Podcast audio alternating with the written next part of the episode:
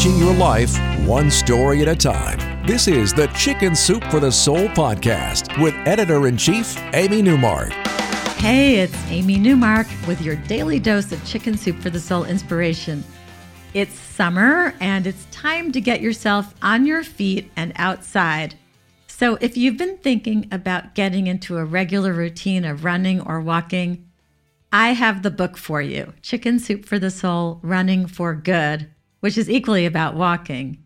Now, these stories will work for your whole family, and they'll actually give you some ideas about how you can run or walk with your children, and also how you can use running or walking as a way to improve family bonds and keep the kids' faces out of those screens.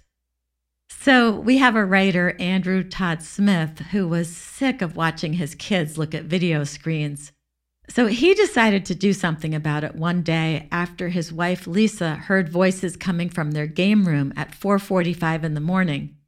She discovered that their older son Hunter had been playing the video game Fortnite since he got home from school the previous day. So that was something like 12 hours. Andrew and Lisa were sick and tired of the amount of time that Hunter spent playing video games. He would often sleep until 1 or 2 p.m. on Saturdays because he had stayed up playing games until 2 or 3 in the morning the night before. And they had tried limiting his video game time, but nothing had worked consistently. Andrew thought back to what his own summers had been like when he was a kid. And he remembered days that he spent completely outside playing with his friends, because back then, kids wanted to go outside. Andrew knew what had changed. It was the video games that were attracting the kids back inside. And he didn't want his kids to miss the benefits of playing sports and instead spend all their time glued to a screen inside. So he came up with a great idea. Hunter would have to run to earn his screen time. Each mile he ran would get him 30 minutes on his device, and he could run as many miles as he wanted to earn more video game time. So the first couple of days didn't go very well. Hunter opted to just sleep instead of earning his screen time. But then he gave in and he decided to give it a try. But first, being a teen, he negotiated. Why couldn't he get credit for his soccer practices and games? And Andrew decided that that was actually fair. And so he gave Hunter a one hour credit for each day that he had a practice or a game, because of course there's a lot of running in soccer. And then Andrew added another incentive for Hunter that on Fridays, weekends, and holidays, Hunter would earn double the screen time for each mile he ran. Now, it wasn't too long before Hunter's younger brother, Palmer, enrolled in the program so that he could watch basketball videos on YouTube. Andrew says, although I'll never be excited about our sons playing 10 hours of video games or watching YouTube, you can rest assured that I am super happy about them running the 10 miles it took them to earn that screen time. And now both boys are runners, along with their older sister, Alyssa, who actually ran a marathon at age 16. Andrew loves the fact that he got their screen time under control and he got them to do something that is good for them and also something that challenges them more than just attaining a higher score in a video game. Running is indeed a powerful way to shape young minds. So, Kristin Armstrong, who was an Olympic gold medal winner and is now a professional bike racer, she summed it up when she said, there is something magical about running. After a certain distance, it transcends the body. Then a bit farther, it transcends the mind.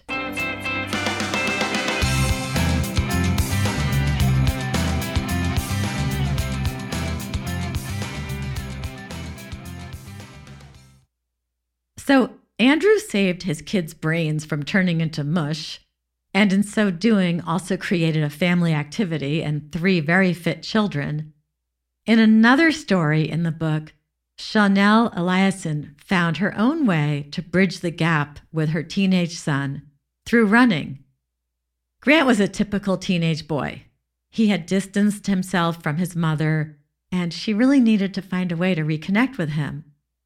The only thing that really seemed to make him happy was track. He would actually even talk about that a little with her.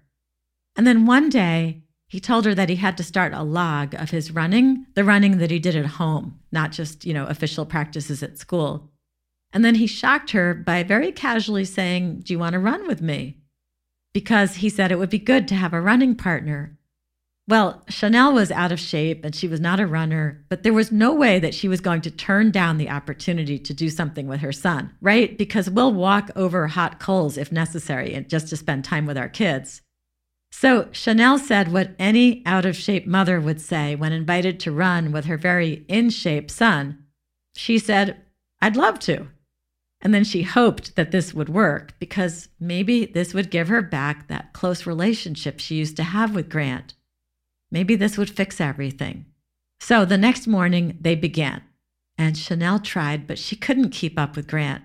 And eventually he said he'd have to keep moving ahead because he was practicing. And so she saw him run off and she thought, so much for togetherness. This didn't feel any better than what happened every day. But she kept trying. The next morning, she ran again, and every morning after that. And she got stronger and faster, and she could run farther. But she still couldn't keep up with Grant enough to have that closeness that she was trying to reincorporate into their relationship. And then one gray morning with rain threatening, Chanel was going to stay in bed, but Grant called to her from the bedroom door and said that they should go despite the forecast of rain. So, indeed, the skies did open up on them and they had to dash for shelter under a bridge. And that's when Chanel realized that running together, however bad she was at it, was truly her bridge back to her son. And then they decided not to wait out the rain under that bridge and they emerged together and they ran toward home, getting wet together. I'm Amy Newmark. Thank you for listening to the Chicken Soup for the Soul podcast. If you want to learn more about this new book, Chicken Soup for the Soul Running for Good, visit our website. You go to chickensoup.com and then click on the podcast button, and you'll find the book there.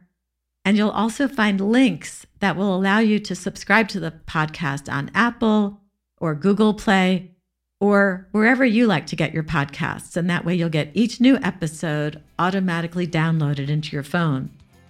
Come back for our next episode to meet Jen Miller. She's the best selling author of running books and also the writer of the weekly New York Times running newsletter. She's going to talk about how she motivates herself to run, and she'll talk about her own story in Chicken Soup for the Soul Running for Good.